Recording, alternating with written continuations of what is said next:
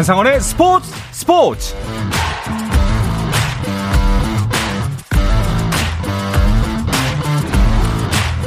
스포츠가 있는 저녁 어떠신가요? 아나운서 한상원입니다. 자, 오늘 이슈들을 살펴보는 스포츠 타임라인으로 출발합니다.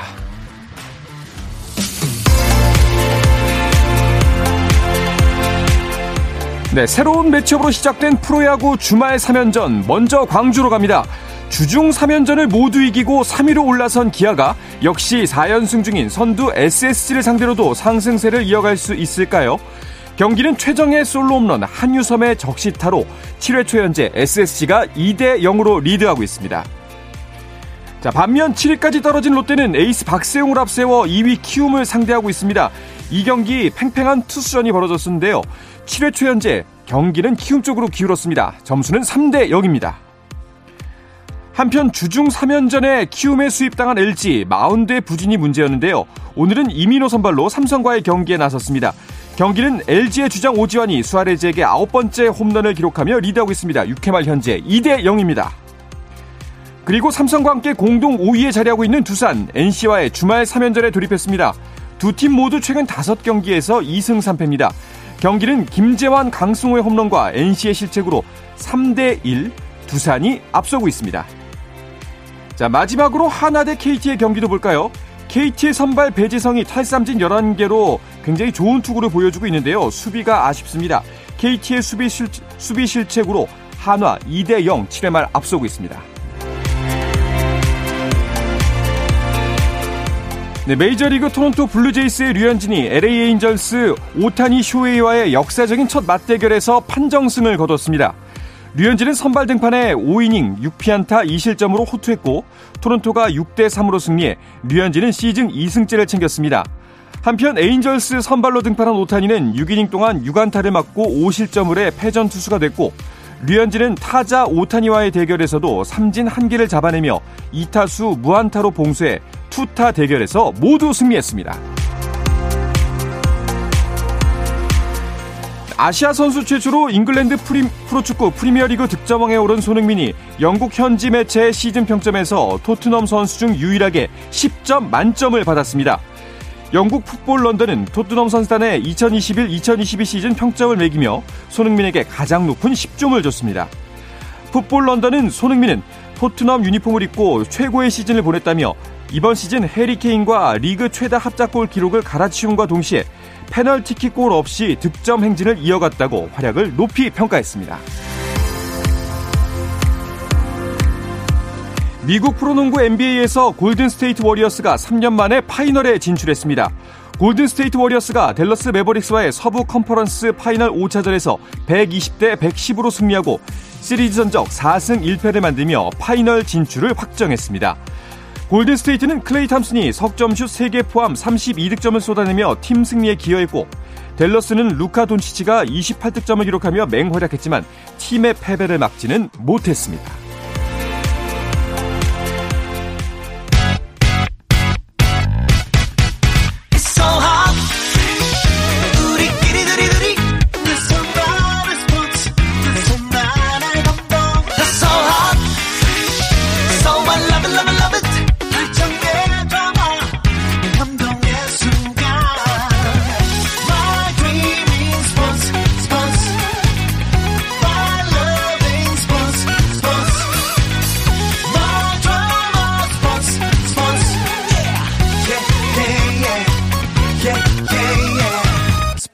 스포츠 스포츠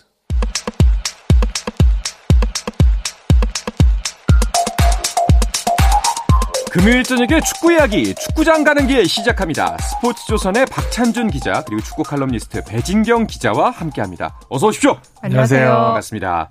어, 축구장 가는 길에 이제 출연진 중에 어, 마지막 제가 못 봤던 분을 오늘 뵙네요. 반갑습니다. 반갑습니다. 예. 뭐 맡으신 지 한 달 정도 되신 것 같은데 네네. 제가 한 달 만에 와보니 굉장히 역동적인 에너지가 느껴지고 아, 좋습니다. 잘 부탁드립니다. 예, 아직 힘이 넘칩니다. 네. 네. 한 달밖에 안 됐기 때문에. 자, 두 분과 이제 이번 주에 있었던 축구계를 돌아볼 텐데요. 어, 이번 주는 역시 아무래도 그 손흥민 선수가 모든 걸 삼켰던 한 주였다. 이렇게 볼 수 있겠죠. 맞습니다. 아, 저는 아직도 앞에 손흥민 앞에 EPL 득점왕이라는 수식어를 쓰면은 약간 네. 어, 비현실적이라는 느낌을 아직도 쓰면서도 봤거든요. 네. 회사에서 오랜만에 야 다른 거 쓰지 말고 손흥민만 써 이라는 주문을 굉장히 오랜만에 받았거든요. 어. 그러니까 말씀하신 대로 이게 손흥민이 모든 이슈를 다 빨아갔기 때문이라고 생각을 하는데 너무나 논란 업적이기 때문에 당연한 반응이라는 생각도 듭니다. 맞습니다. 저도 여기에 조금 더 붙이고 싶은 얘기는 사실 그동안 우리가 유럽에 나가서 도전했던 한국 선수들이 많은데 한국 선수들의 유럽 도전사를 우리가 어떤 설명을 하거나 누군가에게 전할 때 항상 일종의 정성적 평가가 많이 들어갔거든요. 그 음. 그 공헌도라든가 존재감을 설명하는 데 있어서 언성 히어로. 그렇죠. 네. 근데 손흥민 선수 같은 경우는 사실 스탯 그러니까 기록으로 일종의 정량적 평가가 이루어지면서 어. 누구에게도 우리가 어떤 서, 설명이나 수사가 필요 없이 기록 자체만으로도 설명이 가능한 맞아요. 선수가 우리 선수라는 우리나라의 선수라는 게 굉장히 좀 자랑스럽고요. 저도 그때 라이브로 그 경기를 다 챙겨봤는데 네. 제가 아는 대부분의 축구 기자들이 그날 같은 마음이 되어서 막 그 경기를 다들 지켜보고 그렇죠. 순간적으로 그 살라 선수가 그 한 이렇게 한 골 더 추가를 했을 네. 때 설마 저 득점왕을 우리가 놓치면 어떡하나 약간 막 이런 마음으로 다들 좀 조마조마했던 그런 기억이 있습니다. 야, 진짜 정확한 것 같습니다. 어, 어떻게 이런 일이 있을까요? 사실 어, 손 선생님이라고 부르고 싶어요. 네, 그렇죠. 잘하시면 다 선생님이고 네, 뭐 형님이고. 손, 손 선생님께서 네. 이제 그 골든 부트를 들고 금이 환영하셨잖아요. 네. 정말 이, 대단합니다. 24일 오후에 귀국을 했습니다. 네. 코로나19 이후에 공항에 그렇게 사람이 많았다는 거를 저희 사진 기자 선배가 그렇게 얘기를 전해 주더라고요. 네네. 야, 이제 사람이 이렇게 많이 모일 수도 있구나라는 얘기를 하는데 손흥민이었기 때문에 가능한 일이라고 생각이 들고요. 손흥민 선수 이날 뭐 청바지, 흰 티, 뭐 안경, 이 패션까지 완전히 주목을 받을 정도로 굉장한 이슈를 몰이를 했고요. 손흥민 선수는 그 공항 현장에서 골든 부츠를 꺼내는 순간에 네. 어마어마한 그 함성이 일어났다 그러더라고요. 음. 예, 손흥민 선수 잠깐 휴식을 취한 뒤에 30일부터 대표팀 합류해서 6월 A매치 일정을 소화할 것 같습니다. 예, 다음 주에도 또 어마어마한 경기가 또 예정이 돼 있습니다. 손흥민 대 네이마르와의 대결. 정말 이것만으로도 아까 사실 방송 들어가기 전에도 계속 이 이야기 나눴었잖아요. 굉장히 흥분 상태인데 어, 게다가 네 번째 평가전도 확정이 됐지요. 심지어 이집트, 살라가 있는 이집트와의 대결이 결정이 됐습니다. 이 부분도 한번 짚어주시죠. 네, 이집트 왕자님이 오시는데요. 네. 네, 그 모하메드 살라 선수가 사실 어 뭐 프리미어 잉글랜드 프리미어 리그에서 이번 시즌 내내 그 손흥민 선수와 득점왕 경쟁을 음. 했던 선수고요. 사실 이제 그 축구협 대한축구협회에서는 A 매치 네 번째 상대로 아프리카 팀을 일단 아프리카 팀으로 초청을 해야 되겠다. 있다라는 어떤 구상을 갖고 있었지만 어 세네갈이나 사실은 카메룬처럼 좀 네. 어, 우리가 본선에서 월드컵 본선에서 맞붙을 가나와 좀 비슷한 스타일을 음. 구사하는 축구를 어, 축구를 구사하는 팀을 좀 물색을 하다가 어, EPL 득점왕 경쟁으로 굉장한 좀 화제를 모으고 하다 보니 이 어떤 흥행의 연장선상에서 아, 살라와 손흥민의 대결은 어떠하겠는가 음. 이집트에 있는 어 이지, 이집트 대표팀을 아예 네. 좀 흥행의 그 어떤 대전으로 붙여보자 아, 이렇게 좀 진행이 되고 있는 상황이고요. 네. 뭐 일단 그 살라 선수가 올지 안 올지에 대한 궁금증들도 좀 있는 것 같은데 어 이라, 이집트 축구 협회가 발표한 그 바에 따르면은 어 6월 소집 명단에 일단 모하메드 살라 선수가 어. 포함되어 있습니다. 사실 와야 할 텐데 말이죠. 예. 맞습니다. 일단 유럽 챔피언스리그 결승 상황을 좀 봐야 될 것 같아요. 지난번에 이제 레알 마드리드와 유럽 챔피언스리그 결승했을 때 살라가 다치는 바람에 그 이후에 쉬는 경우들이 있었는데 네. 이날 경기에서 아마 별다른 부상이 없다면 아마 이 이집트 축구협회와 우리가 계약을 했을 때도 살라 선수 출전 여부가 아마 중요한 옵션이 되어 있기 때문에 아마도 그날 큰 변수가 없다면 올 가능성이 높다고 봐야 될 것 같아요. 네.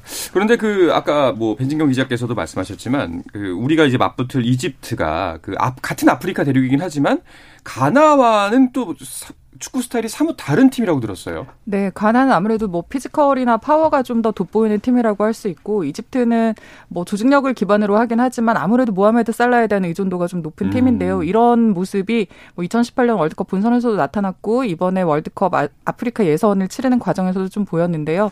사실 저는 그 어, 우리가 월드컵을 앞두고 치르는 어떤 친선 경기나 평가전에서 그 목적이 좀 두 가지가 있다고 봐요. 하나는 네. 진짜 우리의 그 가상 상대를 염, 어, 가상 상대로 염, 어, 어, 염두에 두고 어떤 경쟁력을 점검을 해볼 수 있는 무대가 있고 네. 경기가 있고 다른 거 하나는 좀 자신감을 끌어올리는 음. 차원의 음. 뭐 이런 경기도 있을 수 있다고 보는데 저는 이 이집트전의 경우는 A 매치 4연전을 마무리하는 지점에서 어, 어떤 흥행성도 좀 고려를 하고 또 우리가 좀 음, 뭐랄까, 그, 마, 마무리를 하는 시점에서 좀 더 자신감을 가질 수 있는 상대가 될 수 있다고도 네. 보는 게 사실 이집트가 월드컵 본선에는 실패했지만 또 좋은 경쟁력을 갖고 있는 팀입니다. 그리고 또 모하메드 살라라는 그 어떤 특급 스타가 있으니까 이 선수와 뭐 우리 손흥민의 대결 혹은 살라를 상대하는 우리 수비진의 어떤 조직력 이런 것도 좀 점검해 볼 수 있는 기회가 될 수 있다고 생각을 그렇죠. 합니다. 말씀처럼 네. 진짜 좀 그 선수들의 전반적인 붐업 그리고 뭐 관객들의 더욱더 큰 이제 관심, 이제 우리 국민들이겠죠. 이런 것도 이끌어내는 굉장히 중요한 평가전의 의미가 아닌가 싶습니다. 6월 A매치 일정은 진짜 앞으로 한 2주, 뭐, 아, 지난주부터 사실은, 이 앞으로 한 이 3주는 정말 이 축구 열기에 모든 국민이 빠져 살겠어요. 맞아요. 2주간 A매치 4경기가 치러진 적이 있었나 싶을 정도로 이게 일정이 빡빡한데요. 여기 벤투호 포함해, 벤투호는 지금 또 손흥민 포함해서 또 어느 때보다 기대를 받고 있는 상황이고요. 매치업도 대단히 좋잖아요. 네. 2일 서울에서 브라질, 그 다음에 6일, 대, 6월, 6일 대전에서 칠레, 10일 수원에서 파라과이, 14일 서울에서 이집트와 경기를 치르는데요. 2002년 월드컵 20주년이라는 상징성 까지 있기 때문에 팬들 입장에서 여러모로 6월은 설렐 것 같습니다. 네. 2002년 월드컵이 20주년이라는 것도 참 뭔가 새록새록합니다. 그 어제 또 기사를 보니까 네이마르를 비롯해서 브라질 대표팀의 일부 선수 그리고 치치 감독이 벌써 입국을 했네요. 이거는 좀 이례적인 일 아닌가요? 그렇죠. 예. 네, 뭐 A 매치가 열릴 때 보면 상대국 입국 일정은 빨라도 한 사나흘 전인데요. 네네. 일주일 전에 왔다는 거는 굉장히 좀 이례적인 일이고요. 음. 어, 보면 이제 브라질이 6월 2일에 대한민국과 경기를 하고 6월 6일에 일본으로 이제 어, 일본에서 또 두 번째 아시아 평가전을 갔는데 뭐 일종의 그 서울을 베이스 캠프로 두고 음. 있는 거 아닌가라는 음. 생각도 들고요.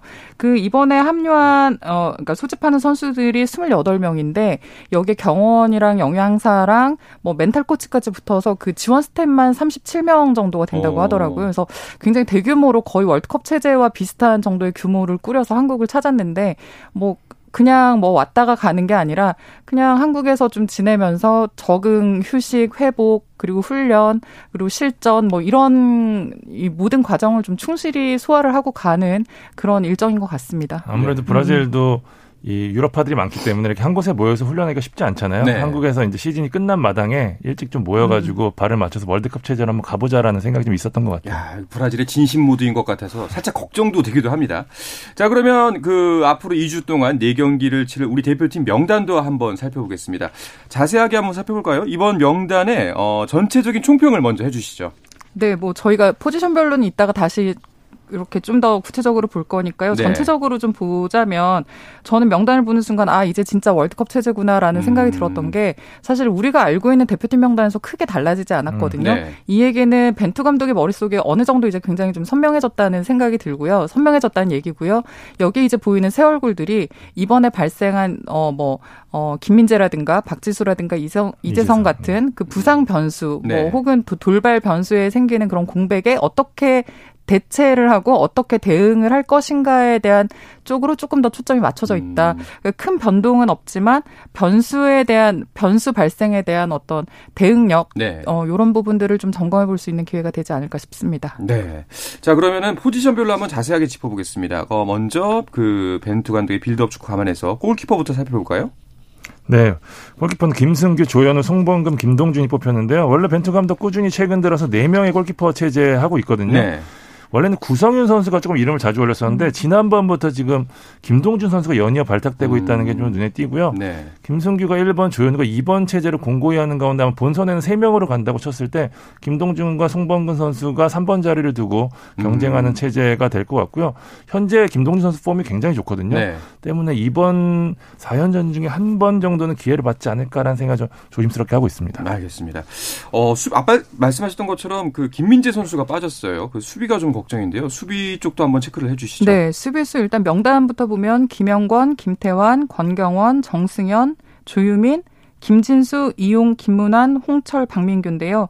어, 그 김민재 선수가 빠진 자리에 지금 조유민이라는 그 대전 시티즌에서 활약하고 있는 센터백이 합류를 했는데 네. 아, 이 선수가 그 벤투 감독의 말에 말을 그대로 옮기면 이제 수비에서의 적극성이 좋은 선수고 그리고 어, 기술적으로 풀어 풀어 나가는 능력 그리고 어 빌드업에 관여할 수 있는 능력이 있다라는 평가를 하, 했어요. 그래서 김민재 선수의 뭐 대체로도 볼 수가 있겠고 사실 물론 지금 그 센터백 자원들을 보면 조유민 선수가 단번에 기회를 받는 것보다는 김명권이라든가 뭐 권경원, 정승현 같은 기존 선수들에게 우선적으로 기회가 주어지겠지만 네. 이 평가전 중에 한 번 정도 는 한두 번 정도는 조유민 선수에게도 기회가 있을 것 같다는 생각이 들고요. 김민재 선수가 사실 그 지금 부상으로 수술을 하고 이제 재활 중인데 이 선수가 사실은 지금보다는 본선에서 훨씬 더 좀 좋은 활약을 보여줘야 되는 선수이기 네. 때문에 네. 일단은 뭐 재활에 집중하는 게 좋은 상황일 것 같고요. 아, 그리고, 음, 측면이 저는 좀 이렇게 재밌게 보이는데, 오른쪽에는 이용, 김태환, 김문환, 왼쪽에는 홍철, 김진수, 박민규 이 선수들이 네. 월드컵 경제, 경험도 있고, 또 나름의 리그에서 경쟁력도 음. 있고, 뭐 이런 자원들이 신구 멤버들이 지금 다 합류를 그 3배수로 포진을 한 상태거든요. 그 기본적으로는 어, 적극적인 점검을 해보는 것과 동시에 내부 경쟁이 이제는 진짜로 들어갔다. 음. 여기서 이제 좀 가려질 것 같다라는 생각이 들어서 어, 요번에 6월에 경쟁 구도를 좀 살펴보는 게 흥미로울 것 같습니다. 진짜 이제 기말고사 느낌이군요. 네. 음. 그 미드필더진도 한번 살펴보죠. 네. 알사드에서 뛰는 정우영 선수, 는 전북에서 뛰는 백승호, 송민규, 김진규, 그다음에 강원의 김동현, 서울의 황인범, 나상호, 김천의 고승범, 권창훈, 프라이부르크의 정우영, 토트넘의 손흥민, 울버햄튼의 황희찬 이렇게 뽑혔습니다. 네. 사실 뭐 뽑힐 이름들이 거의 다 뽑혔고요. 눈에 띄는 것이 김동현 선수일 수밖에 없는데 사실 올림픽 대표팀 그 김학범 감독 시절에 올림픽 대표팀을 눈여겨 보신 분들은 아시겠지만 당시 대표팀 중원의 중심이 김동현 선수였습니다. 음. 그러니까 김학범 감독이 뭐 여러 스타 플레이어들이 많았지만 한 번도 빼놓지 않고 선발했던 선수가 김동현 선수거든요. 네. 그러니까 이 선수가 소위 말하는 볼줄, 그러니까 음. 빌드업에 기반이 되는 패스와 시야가 굉장히 좋은 선수거든요. 벤투 감독이 빌드업을 중시하는 감독이기 때문에 아무래도 김동현을 뽑은 것 같고요. 저는 삼선 쪽에 인원이 늘린 걸 보고 이재성 선수 공백 대신에 어 김동현이 들어갔어 생각이 든 거는 황인범이 좀 올라가지 않을까라는 음. 생각을 좀 음. 조심스럽게 하고 있습니다. 음. 그렇군요. 새롭게 발탁이 됐지만 뽑힐 사람이 뽑혔다 이렇게 평가를 하면 될 것 같습니다. 최전방에는 황의조, 조규성 선수가 이름을 올렸는데요. 근데 요즘 그 황의조 선수의 컨디션이 썩 좋아 보이진 않던데요. 네, 뭐 스트라이커에게 그 컨디션이라는 건 제가 보기에는 곧 득점 기회 기세일 텐데요. 네. 그 대표팀과 소속팀에서 지금 골 침묵이 좀 길게 음. 이어지고 있습니다. 대표팀에서는 작년 6월에 투르크메니스탄전 이후에 거의 1년 동안 득점이 없고 어, 그리고 소속팀 보르도에서도 지금 지난달 10일 이후에 6경기 연속 무득점이거든요. 네. 그러니까 어, 어쨌든 그럼에도 불구하고 벤투 감독은 황의조 선수에 대한 기본적인 신뢰는 있겠지만 아, 그런 신뢰를 이어가기 위해서 황의조 선수는 이번 그 수집에서 반드시 좀 골을 넣어야 될 음. 필요가 있고요. 그런 중에 또 조기성 선수가 굉장히 무서운 기세로 치고 올라오면서 리그와 대표팀에서 지금 계속 좋은 모습을 보여주고 있는데 어, 최전방에서의 경쟁도 굉장히 좀 치열할 것 같습니다. 알겠습니다. 자, 이 명단을 통해서 6월 A매치의 베스트 11도 꼽아보려고 하는데요. 이 이야기는 잠시 쉬었다 와서 나누겠습니다.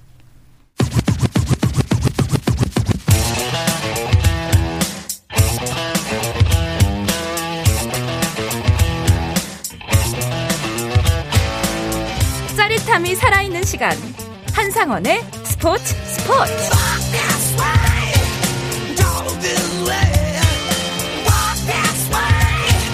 네, 금요일 저녁에 축구 이야기 축구장 가는 길 듣고 계시고요. 축구 칼럼니스트 배진경 기자 그리고 스포츠조선의 박찬준 기자와 함께하고 계십니다. 자, 6월 A매치에 나설 28명의 명단을 포지션별로 살펴봤는데요. 어, 이 명단으로 브라질전에 나설 베스트 11을 한번 두 분께서 각각 예상해 보시면 어떨까요? 뭐, 뭔가 어디서 어디서 얻었을까 두 분의 의견이 과연 네, 거의 약간 비슷할 것 같다는 아, 생각이 드는데 네. 누가 먼저 할까요? 먼저 하시죠. 네. 네. 저는 그럼 골키퍼부터 쭉 올라가 보겠습니다. 뭐 한 4일, 4일 정도로 저는 생각을 하고 있는데 골키퍼에는 김승규 네. 그리고 수비 라인에는 왼쪽부터 홍철, 김영권, 권경원, 김태환 그리고 가운데는 정우영, 그리고 손흥민, 황인범, 권창훈, 황희찬, 최전방의 황희조. 저는 이렇게 한번 음, 짜봤습니다. 어떠세요? 어, 저는 골키퍼 일단 갔고요. 네. 그다음에 홍철, 김영관, 정승현, 이용으로 하겠습니다. 음. 왜냐하면 변투 감독이 센터백은 왼발잡이, 오른발잡이로 음. 가거든요. 그래서 권경원보다는 정승현, 정승현 선수가 이렇게 보이고요. 수병 미드필더는 정우영. 그다음에 저는 나상호 선수 요새 폼이 굉장히 좋거든요. 오. 나상호, 황인범, 손흥민, 황희찬으로 2선 꾸리고요. 최전방 황희조로 했습니다. 아, 미세하게 다른데. 미세하게 다르네요. 네. 예. 근데 어, 두분 말씀 다, 다 충분히 공감이 갑니다. 네. 그 벤투 감독은 아마 이번에 선발 명단을 딸 때 그 브라질전에 대비해서 어떤 부분을 가장 많이 고민할까요? 역시 아무래도 이재성, 김민재의 공백을 어떻게 메우느냐가 일단 이번 경기에 제일 포인트가 될 것 같은데요. 네. 두 선수 모두 개인 기량뿐만 아니라 팀 전술적으로 차지하는 비중이 상당히 크기 때문에 물론 벤투 감독이 형태에 대한 변화를 잘 주진 않지만 그래도 세부적으로 선수들의 역할적인 변화를 통해서 이 선수들의 공백을 메우는 거를 아마 테스트를 하지 않을까 싶습니다. 음, 확실히 어, 본선에서도 이런 일이 발생하지 않으리란 보장은 없으니까요. 그렇죠. 그런 부분에 대한 대비가 필요해 보입니다. 어, 앞서 좀 설명을 했다시피 브라질 같은 경우에는 진짜 멤버도 최정예고요. 그리고 진심 모드입니다. 좀 불안하기 시작했어요. 그 다른 평가전 상대들은 어떤 상황인가요? 네, 저희가 맞붙을 칠레 대표팀이라면은 뭐 알렉시스 산체스나 아르투로 비달, 에드와르도 바레가스 같은 선수들을 떠올릴 텐데 이 선수들은 모두 이번 방한 명단에 없습니다. 음. 네, 칠레 축구협회가 발표한 24명의 명단 중에 10명이 칠레 자국 리그 선수들인데 아무래도 월드컵 본선에 진출 본선 진출에 실패하다 보니까 이제 다음 대회를 위한 숨고르기에 좀 들어간 모습이고요. 파라과이도 사실은 본선행 실패 뒤에 지금 이번에 뽑은 아, 이번에 발표한 그 선발 명단을 보면은 20대 중후반 선수들이 다소 포진을 했고 절반 정도가 A매치 뭐 한 20경기도 채 소화하지 않은 선수들이 많습니다. 네. 아무래도 그 어, 한국과 일본으로 이어지는 이 아시아 까지의 원정이 뭐 조금 좀 약소하게 꾸려진 면은 있는데 그래도 그럼에도 불구하고 이 남미의 이 팀들은 굉장히 우리가 상대하기에 좋은 경쟁력을 가진 그렇죠. 팀들이라는 점은 분명합니다. 네.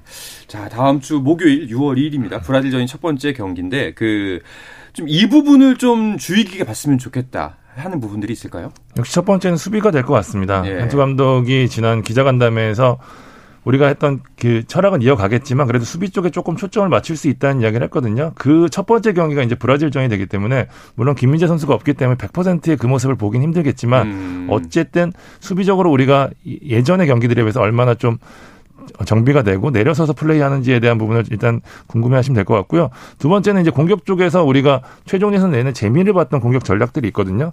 그 전략들이 브라질을 상대로 이 최강 팀을 상대로 얼마만큼 통할 수 있을 건지 네. 보는 것도 이번 경기 포인트가 될 것 같습니다. 네. 자, 좀 어려운 질문입니다. 어, 브라질 전 두 번의 이번에 예상 스코어 몇 대 몇이 될 거다. 네, 이거 대답 잘해야 됩니다. 대답 잘못하면 내공로 되는 거예요. 네. 의미, 약간 의미가 네. 있을까 하는 질문이긴 한데 네. 그냥 아주 편하게 생각하면 우리가 아주 열심히 수비를 한다고 생각을 해서 저는 2대 1에 2대 1로 브라질의 승리. 알겠습니다. 네. 네 배진 경기였습니다. 네. 네. 네. 말씀하시죠. 저는 0대 2. 0대 2. 어, 아, 0대 2. 그래도 우리가, 대한민국이 우리가 0입니까? 예, 우리가 아 그래도 아랍에미리트 그때 당시에 이제 0대 3으로 졌었잖아요. 그때보단 한 골을 줄이지 않았을까. 음. 이 정도 긍정적으로 이렇게 보고 싶습니다. 발전인가요? 네. 정말 예, 사실 어, 이 정도만 해도 솔직한 평가로는 어, 잘한 거다. 나는 그 정도의 강팀이 브라질이니까요. 알겠습니다. 어, 반면에 K리그 1은 그 A미치 때문에 또 2주간의 휴식기를 갖겠네요. 네, 뭐 장기 휴식에 들어가는데 핵심 선수들을 이제 대표팀에 보낸 채로 또 상반기에 어, 부족했던 부분을 보완을 하고 하반기에 좀 대비를 하는 그런 기간들을 K리그 팀들마다 갖게 되고요. 이번 주말에 이제 그 A매치 휴식기에 들어가기 마, 들어가기 전에 치르는 마지막 경기가 있습니다. 음, 자, 이번 주말이 이제 휴식기 전에 마지막 경기가 됩니다. 그럼 매치업들이 어떤 것들이 있죠? 28일 오후 4시 30분에 서울 김천, 그다음에 오후 7시에 전북과 제주, 오후 7시에 수원 FC와 울산이 맞붙고요. 29일에는 인천 성남, 대구 포항, 강원 수원 이렇게 매첩이 예정되어 있습니다. 네, 두 분께서 좀 눈여겨 보고 있는 경기가 있나요? 뭐 사실 이 팀 보면 결국에는 올라올 팀은 올라온다라는 생각이 드는데 전북이고요. 전북이 어느새 지금 2위로 치고 올라왔는데 3위 제주와 승점차가 2점 차거든요. 네. 이두 팀이 이번 주말에 정면 충돌을 합니다. 저는 이 경기를 좀 관심 있게 보고 있습니다. 음, 어떠세요?